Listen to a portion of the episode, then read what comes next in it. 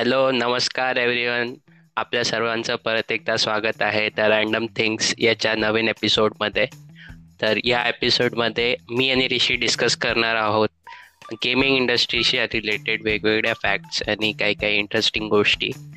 तर gaming industry आणि gaming गेमसोबत माझा आणि ऋषीचा लहानपणापासून कनेक्शन आहे.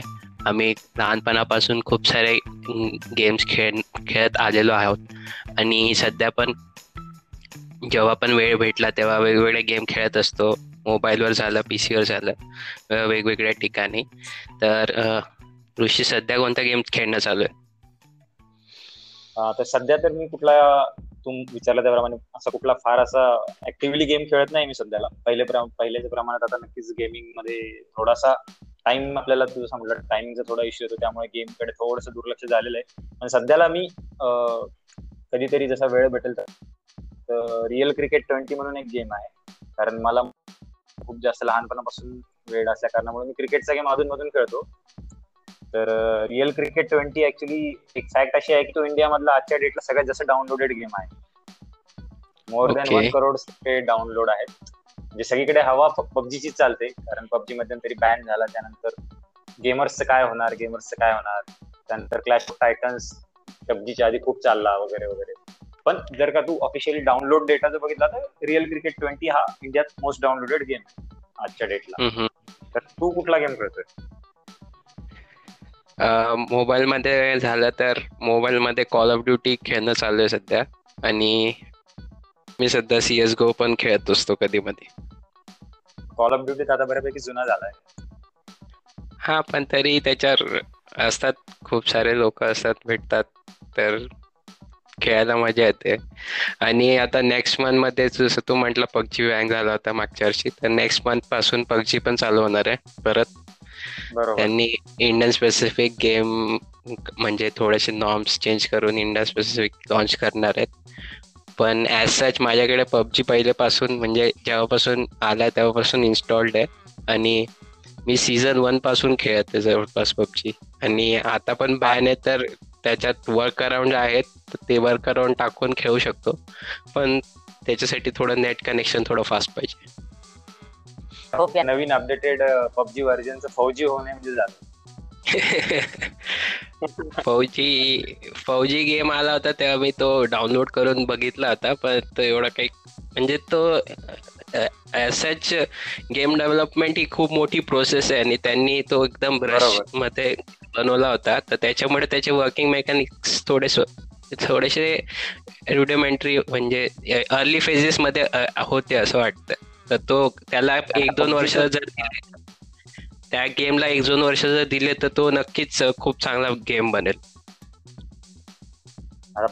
आपण डिस्कस करतोय. तर पबजीचं मी आता ऍक्च्युली आपल्याला पॉडकास्ट करायचं होतं म्हणून मी थोडीशी माहिती वाचत होतो पबजी रिगार्डिंग तर पबजीचा जो रिव्हेन्यू आहे पर डे तू इमॅजिन करू शकतो का? किती असू शकतो? म्हणजे मी जेव्हा वाचेल तेव्हा मला ऍक्च्युली सरप्राइझिंग नाही म्हणता येईल पण थोडीशी त्याची फिगर एक्सपेक्टेडपेक्षा थोडी जास्त वाटते. पबजीचा मी रेव्हेन्यू मी पण मागे सर्च केला होता पण आता काही एवढा आयडिया आता आठवत नाहीये तेवढं. काय किती पर डे रेव्हेन्यू हा युएस डॉलर्स आहेत पर डेचा हा ऑब्विस आहे. हा ऑब्विस ऍक्च्युली हा एक्सपेक्टेड मी पण केलं होतं जास्त असेल पण आठ मिलियनच्या अराउंड पर डे म्हणजे तू इयरचं किती मोठी ऍक्च्युली आपल्याला वाटतं की गेमिंग इंडस्ट्रीमध्ये एवढा काही पैसा नाही हे नाही पण ऍक्च्युअल जर सिनेरिओ बघायला गेलं तर ट्वेंटी ट्वेंटी मध्ये गेमिंग इंडस्ट्रीचा टोटल रेव्हेन्यू होता three hundred billion dollars US आणि तो गेमिंग इंडस्ट्रीचा रेव्हेन्यू तर तो जर हा बघितला तर तो कंटिन्यू म्युझिक इंडस्ट्री प्लस तुझं मूवी इंडस्ट्री टोटल जरी केलं तेवढा तरी तेवढा रेव्हेन्यू होत नाहीये. म्हणजे गेमिंग इंडस्ट्रीचं ते आपल्या इकडे कल्चर नाहीये असं म्हणू शकतो की आपल्या इकडं त्याला असं ऍज अ टॅब्यू कन्सिडर केलं जातं. पण ऍक्च्युअलमध्ये ही इंडस्ट्री खूप मोठी आहे आणि आपल्याकडे पण आता सध्या खूप त्याचं डेव्हलपमेंट गेमिंग सेक्टरमध्ये कारण बरेच युट्यूबर जे आता फक्त त्यांचे युट्यूब चॅनल गेमिंगसाठी वापरतात. की जिथे असे युट्यूबर्स आहेत की ज्यांचा कंटेंट क्रिएशनपेक्षा जास्त सबस्क्रायबर गेमर्सला आहेत आजच्या डेटला त्याच्यामुळे आपल्याकडे आपल्याकडे गेमिंग याच्यासाठी इंट्रोड्यूस पण होत आहे आणि आपल्याकडे एज ग्रुपची पॉप्युलेशन पण तेवढी आहे कारण की टेन टू ट्वेंटी फाय इयर्सची जर एज ग्रुप आहे तो मागच्या वेळेस सेन्सेक्स झाला होता तर ते around thirteen three hundred and fifteen million लोक जे आहेत ते या एज ग्रुपमध्ये पडतात. तर तेवढा जर आपण त्या त्याच्यातले जर समजा टेन पर्सेंट जरी लोक खूप सारे लोक झालेत. बरोबर. आणि ग्रोथला खूप चान्स आहे. बरोबर. आणि आपल्या इकडे आता हळूहळू लोकांना अवेअरनेस वाढत आहे गेमिंगमध्ये पण. कारण बरेच जण लाईव्ह स्ट्रीमिंग करतात गेमिंग तू पण बघितलं मोस्टली पबजीचेच होतात आजकाल. आता लाईव्ह स्ट्रीमिंगला पण खूप जास्त प्रतिसाद भेटतो. कुठल्या पण कारण मी पर्सनली दोन तीन वेगवेगळे युट्यूब चॅनल्सचे लाईव्ह स्ट्रीमिंग बघितले आहेत. ज्यामध्ये पबजी वगैरे किंवा क्लॅश ऑफ जे पण कुठले काही गेम्स कॉल ऑफ ड्युटी असेल ते खेळताना. तर तो जो ऑडियन्स आहे त्या गेमर्सनी तयार केलेला त्यांची जी बॉन्डिंग आहे तो एखाद्या तुझा ऍक्टर्स किंवा त्याचे फॅन्स जे असतात त्यापेक्षा पण जास्त बॉन्डिंग तुला एखाद्या गेमर आणि त्याच्या ऑडियन्समध्ये बघायला एवढं तो फिजिकली तर आहेच आहे पण इमोशनली पण लोकांना टच करतोय आजच्या डेटला करेक्ट आहे.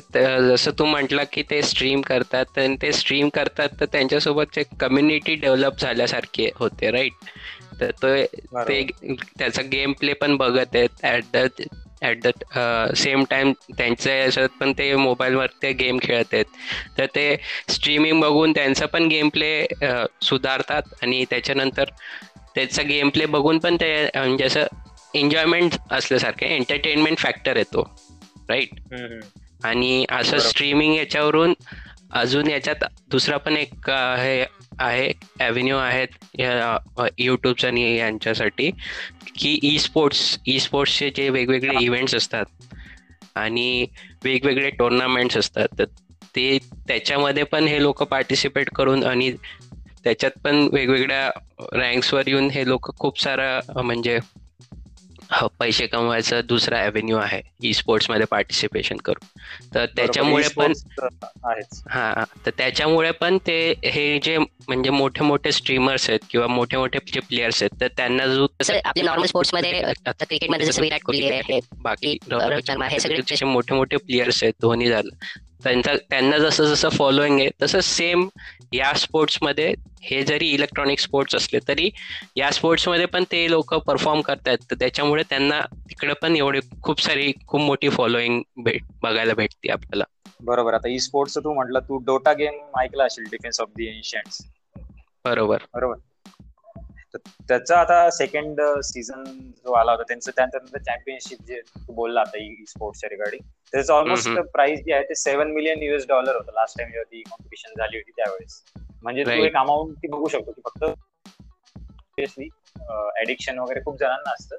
पण त्यातून कित्येक लोकांचे करिअर पण बनलेले टोटा टू चे जसं तू म्हटला ना तसं आता लीग्स मॅचेस असतात ना तसं या वेगवेगळ्या ई स्पोर्ट्सचे टुर्नामेंट्सच्या मॅचेस असतात तर जसं आपल्याकडे मोठे मोठे स्पोर्टिंग. अरिनाज असतात ना जसं आपल्या मोठ्या मोठ्या स्पोर्टिंगमध्ये मॅचेस होतात बॉक्सिंग बॅडमिंटन यांच्या टेनिसच्या तशा तसे मोठे मोठे अरिनाजमध्ये त्या ई स्पोर्ट्सच्या मॅचेस होतात. जसं डोटा टू म्हटला तू तर डोटा टू हा एक गेम झाला. त्याच्यानंतर कम्प्युटर स्पेसिफिकचे गेम सांगतोय मी. Call of duty call of duty मध्ये ते ई स्पोर्ट्समध्ये टुर्नामेंट्स होतात. त्याच्यानंतर काउंटर स्ट्राईक ग्लोबल अफेन्समध्ये होतात. तसं डोटा टू सांगितलं. डोटा टू मध्ये होतात.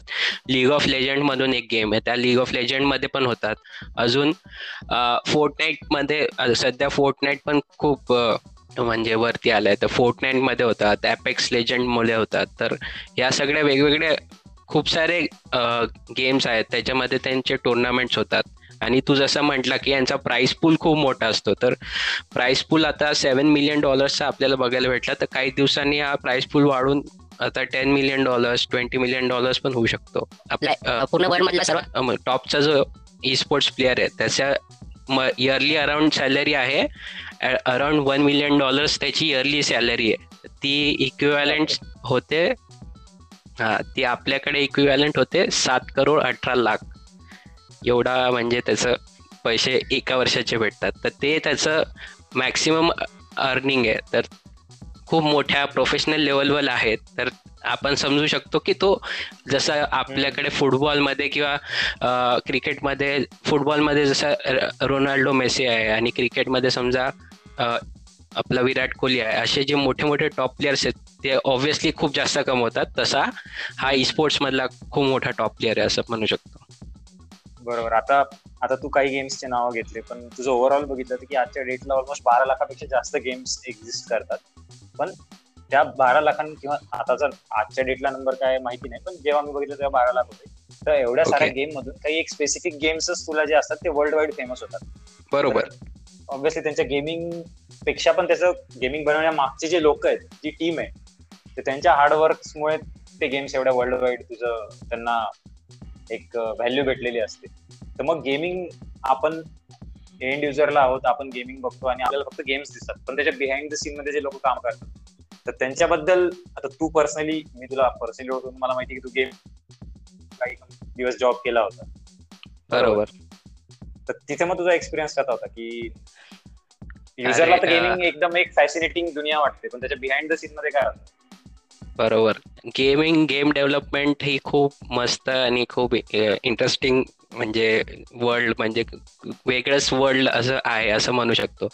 जर तू जसं सांगितलं की आपल्याला फायनल आउटपुट जो गेम असतो तो आपल्याला बघायला भेटतो की हा हा गेम आहे याच्यात आपण असं असं खेळतो ही स्टोरी लाईन आहे हे याच्यात असे वेगवेगळ्या मूव्स आहेत हे आपण सगळे करतो. तर मी ट्वेंट टू थाउजंड फिफ्टीनमध्ये यू युबीसॉफ्ट पुण्यामध्ये जॉबला होतो थोडा काही दिवस ॲज अ म्हणजे ज्युनियर गेम गेम टेस्टर म्हणून होतो. तर तेव्हा आम्ही म्हणजे मी स्वतः गेम टेस्ट केला होता जस्ट डान्स म्हणून. तर त्याचं तुला सांगायचं झालं म्हणजे तर जस्ट डान्स हा गेम होता की त्याच्यात वेगवेगळ्या आपले जे पॉप्युलर सॉंग्स असतात त्या इयर्सचे तर त्या त्या इयर्सचे जे पॉप्युलर सॉंग्स असतात त्याच्यावर ते गेम होता तो. तर त्याच्यात ते पूर्ण कोरिओग्राफ्ड डान्स असतो आणि त्या डान्स आपल्याला स्वतः परफॉर्म करावा लागतो. समजा आता आपण तो जस्ट डान्स गेम विकत घेतला तर त्या गेम मधले समोर ते परफॉर्म फिगर्स परफॉर्म करतात आणि आपल्याला ते सेम स्टेप्स आपल्याला रिअल वर्ल्डमध्ये परफॉर्म करावं लागतात. ठीक आहे? तर त्याच्यासाठी त्याच्यासाठी ते पी एसमध्ये पी एसचं वेगळं त्याचं एक अटॅचमेंट असतं ते पी एसला लावावं लागतं. त्याच्यानंतर एक्सबॉक्सचं पण अटॅचमेंट असतं एक्सबॉक्सला लावावं लागतं. आणि एक वी वी म्हणून एक कन्सोल आहे. आपल्याकडे एवढं फेमस नाही आहे पण वी यू म्हणून एक कन्सोल आहे तर ते त्याच्यावर गेम होता. तसा तीन प्लॅटफॉर्मवर तो गेम होता. तर तो गेम डेव्हलप करायचा. तर त्याच्यात मग पूर्ण लेवलची डिझायनिंगपासून त्याच्यानंतर ते जे डान्स करतात. तर ते डान्स करणारे वेगवेगळे डान्सर्स जे असतात ते डान्सर्सला ते ट्रॅक करतात. तर त्याच्यासाठी वेगळं सॉफ्टवेअर असतं हा थ्री डी मॉडेलिंगचे वेगळं एक पूर्ण स्टुडिओ असतो. त्याच्यात ते डान्सर ते सूट घालून डान्स करतात. मग ते गेममध्ये ते आणतात तिथून. त्याच्यात मग ते वेगवेगळे लेवल डिझाईन करतात. मग त्याचे स्कोरिंग सिस्टीम्स असतात. पण गेम टेस्टरचा जॉब आपल्याला बाहेरून वाटतो की खूप खूप भारी जॉब आहे. काय दिवसभर बसून गेमच खेळावं लागतो असं वाटतं. पण गेमिंग गेम टेस्टरचा जॉब असा असतो की तुला स्पेसिफिक टास्क दिलेला असतो कारण की गेम एवढा मोठा गेम आहे. तर एवढा मोठ्या गेममध्ये पूर्ण गेम एकदाच नसतो खेळावं लागत. तसंच एकदम छोटा छोटाच पॅच असतो.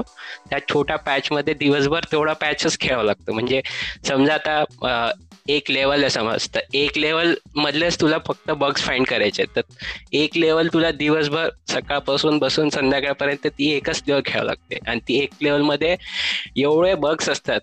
कारण की स्टार्टिंगमध्ये जे गेम डेव्हलपर असतात त्यांनी इंटेन्शनमध्ये काहीतरी वेगळं बनवलेलं असतं की तुला point A to point B जायचंय. पण ऍज अ गेम टेस्टर तुझा जॉब असं असतो की ठीक आहे मला point A to point B तर जायचंच आहे. पण जसं नॉर्मल पब्लिक तर काही पण करू शकते ना point A to point B ते थोडी डिपेंड करतं की मी point A one point B जाईल. तर नॉर्मल पब्लिक काय काय करू शकते? तुला हे वेगवेगळे सिनेरियोज फाइंड आउट करावं लागतात. आणि मग त्याच्या सर त्याच्या ते खेळावं लागतं. तर त्याच्यात एवढे फनी इन्सिडेन्सेस होतात ना की तुझं कॅरेक्टर असं समजा कुठेतरी चालत असेल पायऱ्यांवरून चालत असेल तर त्या पायऱ्या कधी कधी डिसअपिअर होऊन जातील. तुझं कॅरेक्टर असं पायऱ्यामधून चाललं जाईल. मग कधी कधी असं जम्प मारलीत कोणत्या एका स्पेसिफिक ठिकाणी जाऊन जर तू जम्प मारलीस तर ती जम्प मारल्यावर तुझं कॅरेक्टर हवेत उडून जाईल. मग त्याचे असे प्रकार असतात. मग काय काय तर एवढे भारी बघ असतात की या स्पेसिफिक ठिकाणी जाऊन तू समजा जर अटॅक केला तर कधी कधी पूर्ण गेमच क्रॅश होऊन जातो. मग हे सगळे असे बग्स फाइंड आउट करावं लागतात आणि मग ते डेव्हलपर्सला रिपोर्ट करावं लागतात. मग ते डेव्हलपर्स दुसऱ्या दिवशी बसून पूर्ण ते बग्स रेक्टिफाय करतात आणि मग त्याच्यानंतर एक बिल्ड गेमची नवीन बिल्ड येते. तर आपण जी गेमची बिल्ड बघतो ना तर तो कमीत कमी गेमची बिल्ड ती हजार हजार काय त्याच्याहून जास्त बिल्ड्स तो इटरेट झालेला असतो गेम म्हणजे तो गेम स्टार्टिंगला काहीतरी वेगळाच असतो. मग तो रिफाईन होत होत होत होत होत मग प्रॉपर रिलीज होण्यासारखा गेम बनतो. पण त्याच्यात रिलीज झाल्यानंतर पण आपल्याला खूप सारे बग्स भेटतात. पण ते आता प्रोडक्ट लाईफ सायकलवर डिपेंड करतो. कोणती गे गेमचं कसं लाईफ सायकल आहे त्याच्यावर. तर आम्ही जर गेम बन आम्ही जो मी ज्या गेमवर होतो त्याचा आम्हाला रोज सकाळी नवीन बिल्ड भेटायचं. म्हणजे आम्ही कारण की आमचे डेव्हलपर सगळे फ्रान्समध्ये होते. तर तो टाइम झोनमुळे थोडासा फायदा व्हायचा. आम्ही समजा संध्याकाळी पाच वाजतापर्यंत जेवढे बग्स आम्ही सबमिट केले तर ते त्याच्यावर काम करायचे. आणि दुसऱ्या दिवशी मग आम्हाला नवीन बिल्ड भेटायचं. मग आम्ही ते परत टेस्ट करायचो. मग त्याच्यात रेक्टिफाय करून असं असं प्रोसेस असतं. तर म्हणजे हा बोल ना बोल ना. काय म्हणत होता? हा मी हे म्हणत होतो. आता गेम जो असतो तो तुझा गो लाईव्ह झालेला प्रोडक्ट आहे. बट गो लाईव्ह करण्याआधी तुम्ही जे ट्रायल अँड एरर करतात मग तो सिम्युलेशन मोड असतो की कशावर करतात? नाही नाही. सिम्युलेशन नसतं ते. पूर्ण त्याच्यात कसं असतं की एक डेव्हलपर डेव्हलपरवाला गेम असतो आणि एक गो लाईव्ह झाल्यावर ते डेव्हलपर काढून घेतात ऍक्सेस फॉर एक्झाम्पल तुला एक्झाम्पल तुझं सॉफ्टवेअर आहे. तर तुझं मग प्रोडक्शन सर्व्हरवर जाण्याआधी एक क्वालिटी सर्व्हर असतं त्यामध्ये ज्यावर तू ट्रायल अँड एरर करून बघतो. सेम ट्रान्झॅक्शन तसं तुला प्रोडक्शन सर्व्हरवर काही त्याचा इम्पॅक्ट होत नाही. तर मग गेमिंगचं कसं असतं? गेमिंगचं पण तसंच असतं सेम असतं. पण गेमिंगचं जसं बिल्ट असतं ना बिल्डचं सांगतोय तसं बिल्ड असतं त्याचं. तर ज्या बिल्टवर सर्वात कमी एरर्स असतील ते बिल्ट रिलीज होतं. आणि असं नाही की आज गेम जर रिलीज झाला तर तो उद्या परत त्याला मॉडीफाय नाही करू शकत. तसं नसतं. जर मी समजा आज गेम रिलीज केलाय आणि खूप पब्लिकला पण जसं टेस्टर्स लोक आहेत तर टेस्टर लोकांकडून पण काही बग्स सुटले असतील तर ते पब्लिकमध्ये जाऊन रेक्टिफाय झाले. तर पब्लिक कारण की ऑब्व्हियसली गेम किती पण मोठा गेमिंग कंपनी असेल तर त्याच्याकडे समजा हजार टेस्टर असतील. पण ॲक्च्युअलमध्ये जेव्हा मार्केटमध्ये गेम येतो तेव्हा ते दहा हजार एक लाख लोकांपर्यंत जातो राईट तर मग बरोबर. ते वेगवेगळ्या प्रकारे काहीतरी वेगवेगळं खेळतात. आणि मग त्याच्यानंतर त्याचे खूप सारे वेगवेगळे नवीन बग्स पण भेटतात त्याच्यात. तर त्याच्यामुळे ते गेम डेव्हलपर्स कंटिन्युअसली त्याचं रेक्टिफिकेशन करत राहतात आणि नवीन नवीन बिल्ड्स रिलीज होतात. तर नॉर्मल एक समजा तू एक गेम विकत घेतला तर त्याच्यात नेहमी आता कंटिन्युएशनमध्ये तुला अपडेट्स भेटत राहतात. आणि सध्या हे बॅटल रॉयल्स आणि हे जे मोठे मोठे गेम्स आहेत त्याच्यामुळे तर त्यांचं सीझन पासेस आणि त्यांचे वेगवेगळे सीझन्स रिलीज होत राहतात. त्याच्यात वेगवेगळे इट्रेशन्स रिलीज होतात. काहीतरी वेगवेगळे अपडेट्स येतात. काहीतरी स्किन्स ते रिलीज होतात. तर त्याच्यासाठी पण ते कंटिन्युअसमध्ये कंटिन्युअसमध्ये गेमवर काम करत राहतात आणि कंटिन्युअस रिलीज होत राहतात वेगवेगळे व्हर्जन्स तर ते तसं डिपेंड करतं. बरोबर. आता आपण एवढं गेमचं डिस्कस करतो पण तुला असं आठवतंय का की तू फर्स्ट गेम कधी खेळला होता? म्हणजे केवढा किती वयाचा असताना गेम खेळला मी फर्स्ट गेम आपल्याकडे सर्वात पहिले ते कन्सोल होतं बघ. त्याचा सगळे एकदम ब्लॅक कलरमध्ये भेटायचं अडॅप्टर वगैरे असायचं. हो nine in one video cassette भेटत होता गेम बरोबर बरोबर. ते ते सर्वात पहिले माझं. पहिले एक सर त्याच्या सर्वात त्याच्या सोबत जी कॅसेट असायची ती nine nine nine nine nine nine in one वाली असायची. वन मिलियन इन वन खेळतो त्यातले. बाकी आपण हा त्याच्यातले मोजून चार गेम खेळलो असेल. पण बाकी जेवढे गेम होते. आणि त्याच्यानंतर तुझे सगळ्यांचे कॉन्स्टंटच असायचे. एक तर मारिओ खेळा किंवा कॉन्ट्रा खेळा किंवा रोड रॅश खेळा. हेच बेसिकली तीन चार किंवा क्रिकेट खेळा. हेच तीन चार गेम्स. आपण खेळायचो. बरोबर बरोबर.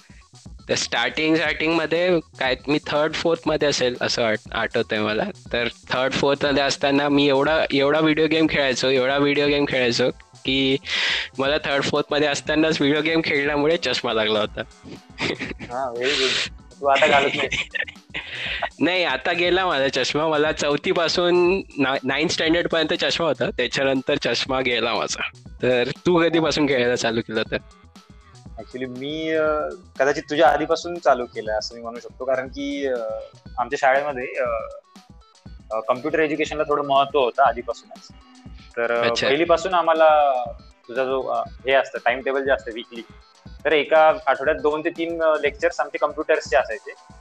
त्यासाठी आमच्या शाळेमध्ये अशी कम्प्युटर लॅब वगैरे होती. तिकडे जाऊन कम्प्युटरचे आम्हाला बेसिक शिकवलं जायचं तुझं एबीसीडी वगैरे कसं टाईप करायचं पॉवर पॉईंट वगैरे वगैरे.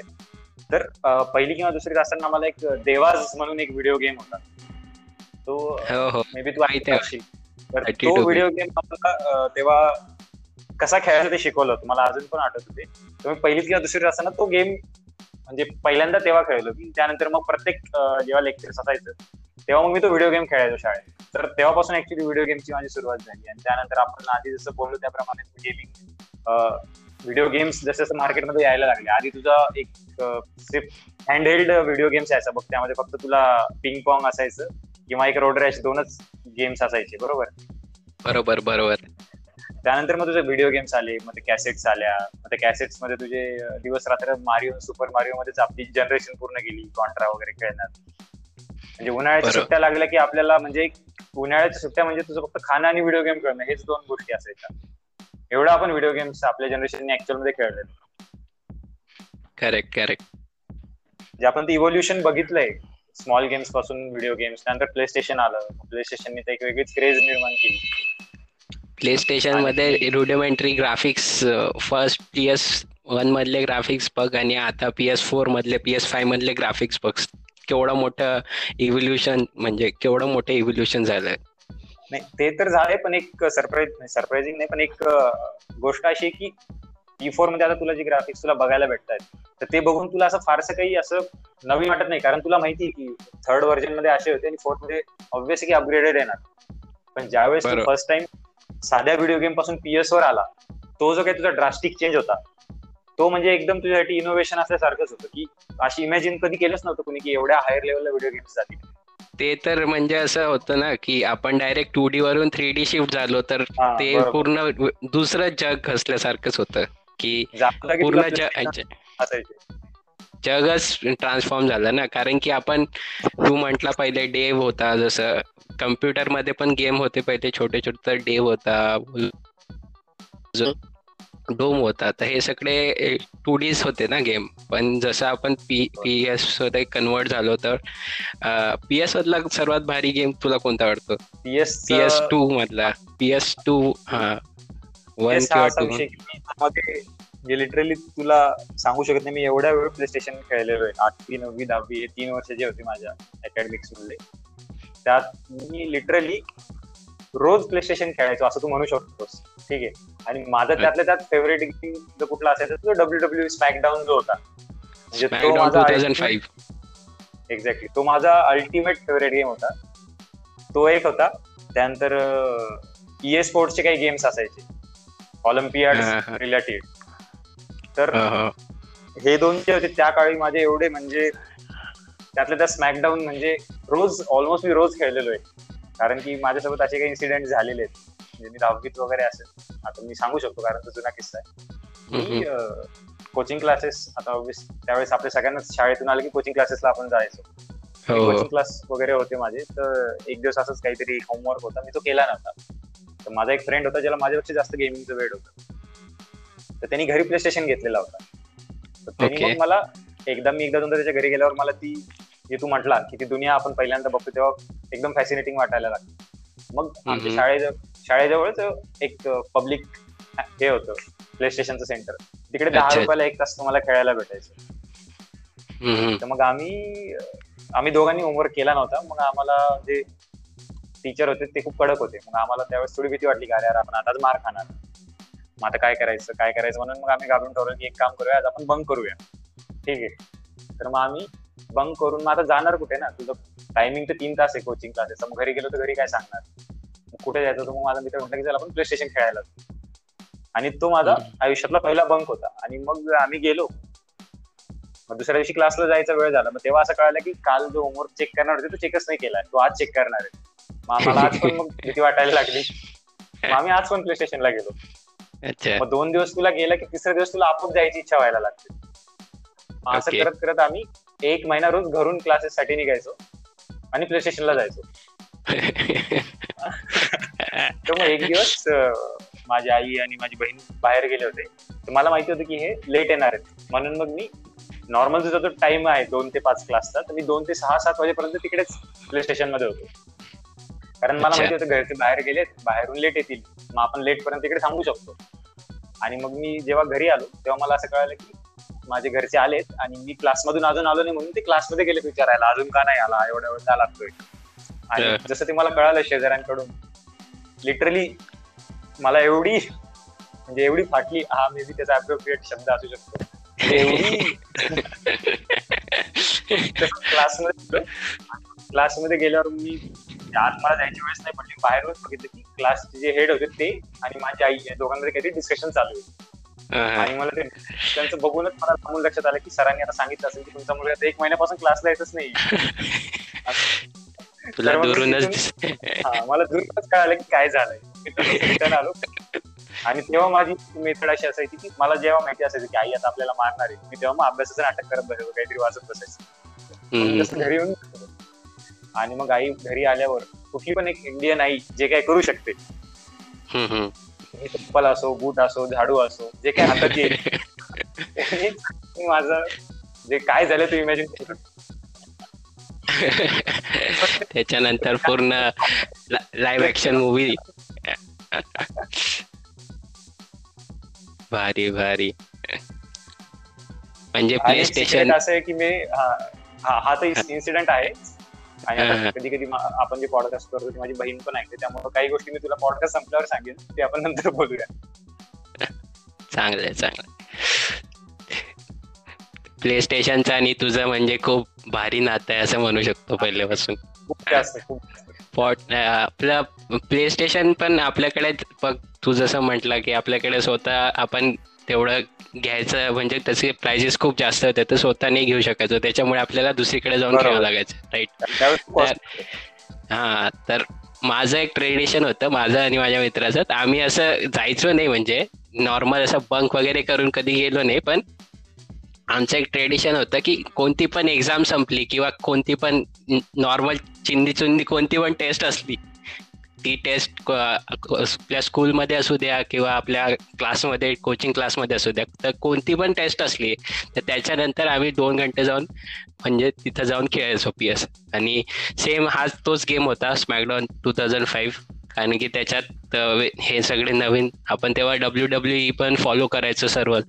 तर बरोबर. तेव्हा सगळ्यांना फॅड होतं. तर मग त्याच्यातले जे मोठे मोठे प्लेयर्स होते तर ते घेऊन आपण खेळायचो. त्याच्यानंतर मग त्याच्यात अजून एक ऑप्शन होतं की स्वतः पण प्लेअर कर म्हणजे क्रिएट करून आपण खेळू शकायचो तर म्हणजे ते म्हणजे दिवसच वेगळे होते. तेव्हा वेळ पण खूप होता गेम खेळायसाठी. म्हणजे व्हिडिओ गेम्सने चांगल्या वाईट गोष्टी पण होतात चांगल्या गोष्टी पण होतात. पण त्यावेळेस कसं होतं की बरेच ऍडव्हान्टेज लोकांना कळायला लागले की व्हिडिओ गेम जर तुम्ही एक फ्रिक्वेंटली खेळायला लागले. तर तुमच्या बिहेवियरमध्ये किंवा तुमच्या ब्रेन मध्ये किंवा तुमच्या विजनमध्ये काही गोष्टी आणि हे सायंटिफिकली प्रूव्हन गोष्ट आहे. कारण तू एका एखादी गोष्ट खेळतो नवीन गोष्ट तू ऍज अ चॅलेंज म्हणून ऍक्सेप्ट करतो. आणि तो गेम तू जिंकतो म्हणजे काय होतं की तुझं एक ऍटिट्यूड बिल्डअप होत जातं. की चॅलेंज जरी आली तरी तू त्याला ओव्हरकम करतोय किंवा तुझं निवडला ऍटिट्यूड ज्याला आपण म्हणतो ते तुला गेमिंगनी शिकवलंय किंवा टीम वर्क जे आहे. अशा बऱ्याच. गोष्टी तुझ्या गेमिंग मधनं इम्प्रूव्ह होत होत्या. त्यामुळे त्यावेळेस बरेच आर्टिकल्स. असे गेमिंगमुळे तुझं जसं म्हटलास की आपलं आय हँड कॉर्डिनेशन डेव्हलप होते. त्याच्यानंतर तुला तुझं जे रिसोर्सेस आहेत तर ते गेममध्ये जे वेगवेगळे रिसोर्सेस आपण मॅनेज करतो तर ते रिसोर्सेस मॅनेजमेंट पण तिथून शिकता येतं आपल्याला. आणि तुला सर्वात मोठं गोष्ट म्हणजे थोडंसं पेशन्स पण शिकायला भेटतं असं वेगवेगळ्या गेम्समध्ये आणि जसं तू म्हटलं की याचे जे असे ह्या चांगले चांगल्या चांगल्या पण गोष्टी आहेत तर त्याच्या तशा वाईट पण गोष्टी आहेत.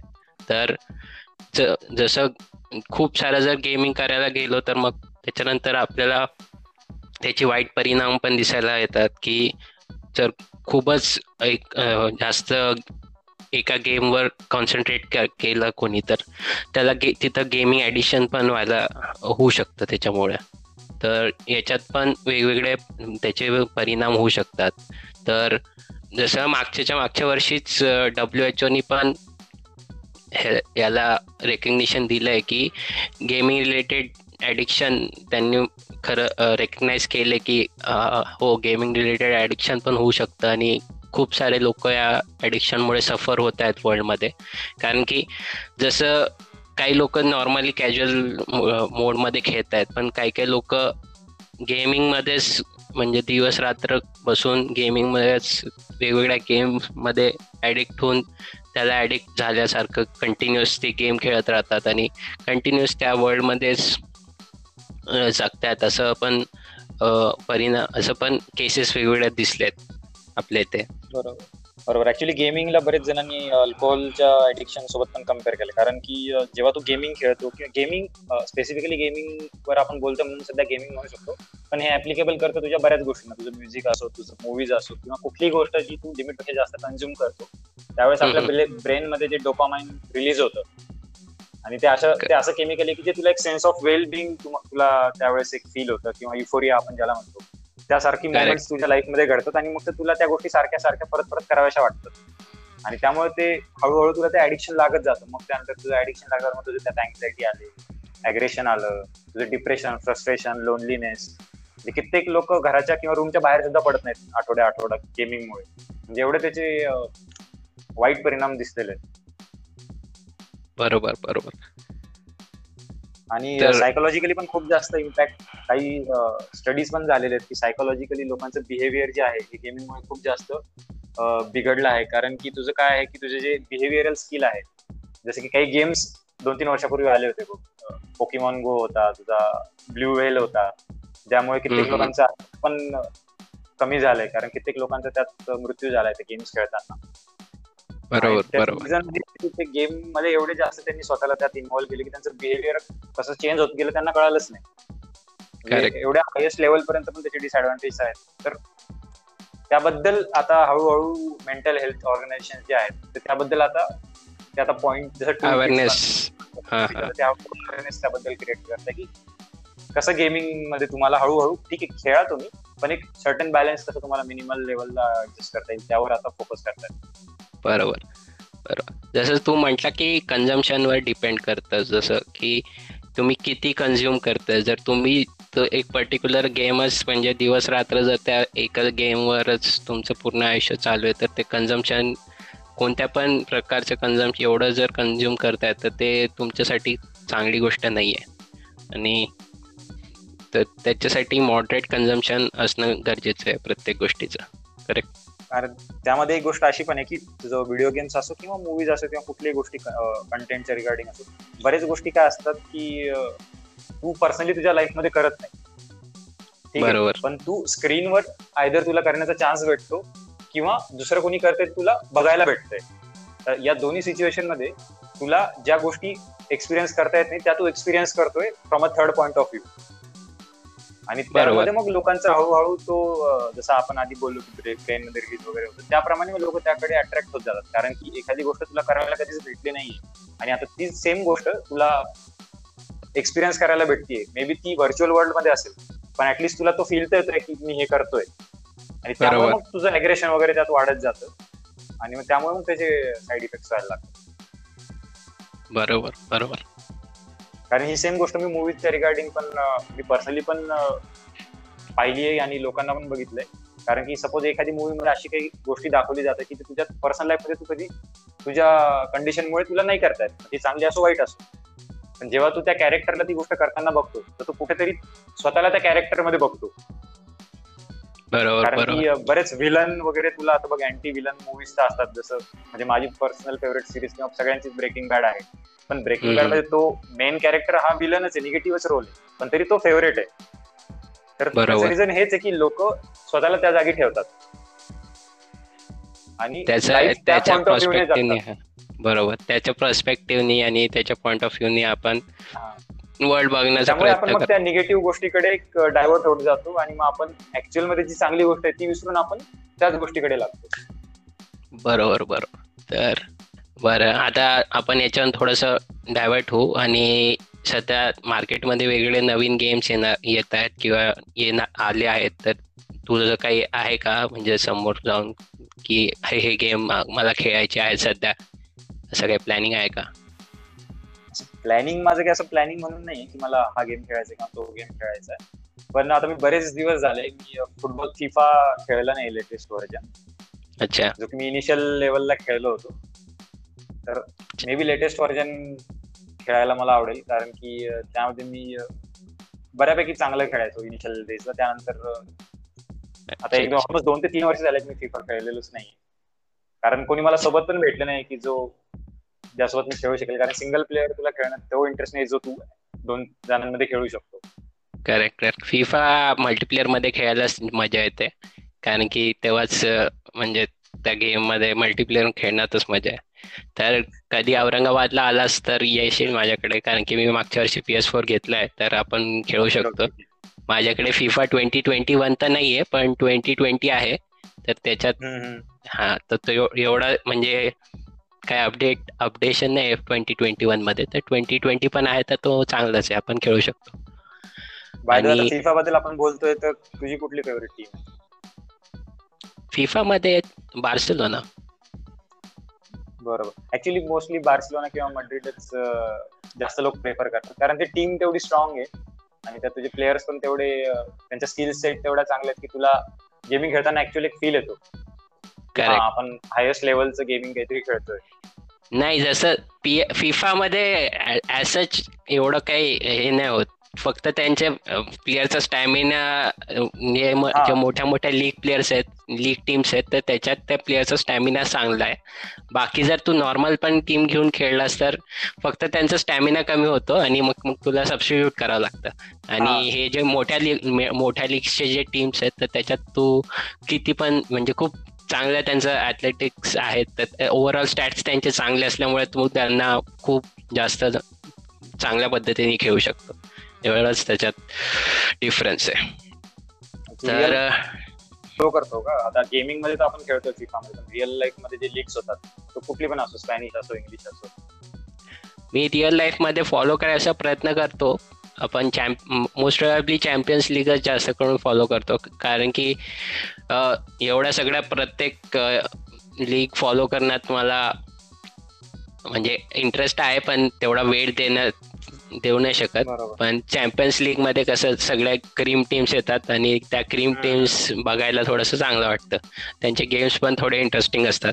आणि ऍक्च्युली याचा फुटबॉलचा टाइम टेबल थोडा वेगळा असतो की ते फॉलो करायला. हा फॉलो. करायला पण थोडं अवघड असतं की तू जर फॉलो करायचं असलं तर तुला रात्री दोन तीन वाजतापासून मॅचेस बघावं लागतात. इव्हन ऍक्च्युली आता एवढं फॉलो करत नाही. पण. इंजिनिअरिंगमध्ये असताना चार वर्ष मी खूप जास्त फॉलो केलं होतं. म्हणजे मी आर्सेनलचा खूप मोठा फॅन होतो त्यावेळेस. इव्हन म्हणजे त्यांच्या मर्चंडाईजपासून गाडीचे किचन पर्यंत खूप गोष्टी मी आर्सेनलच्या विकत घेतल्या होत्या त्यावेळेस. अच्छा अच्छा. तू नॉर्मल जर फिफा गेम खेळत असेल ना तर तू तुला म्हणजे बाहेर बाकीच्या सगळ्या गोष्टी नॉर्मली म्हणजे माहिती व्हायलाच लागतात. तर बरोबर. त्याचा एक तो चांगला गोष्ट आहे. तर चालेल मग याच नोटवर आपण आजचा एपिसोड इथं संपूया. आपण सर्व भेट भेटूया सर्व नेक्स्ट एपिसोडमध्ये चलो ठीक आहे. बाय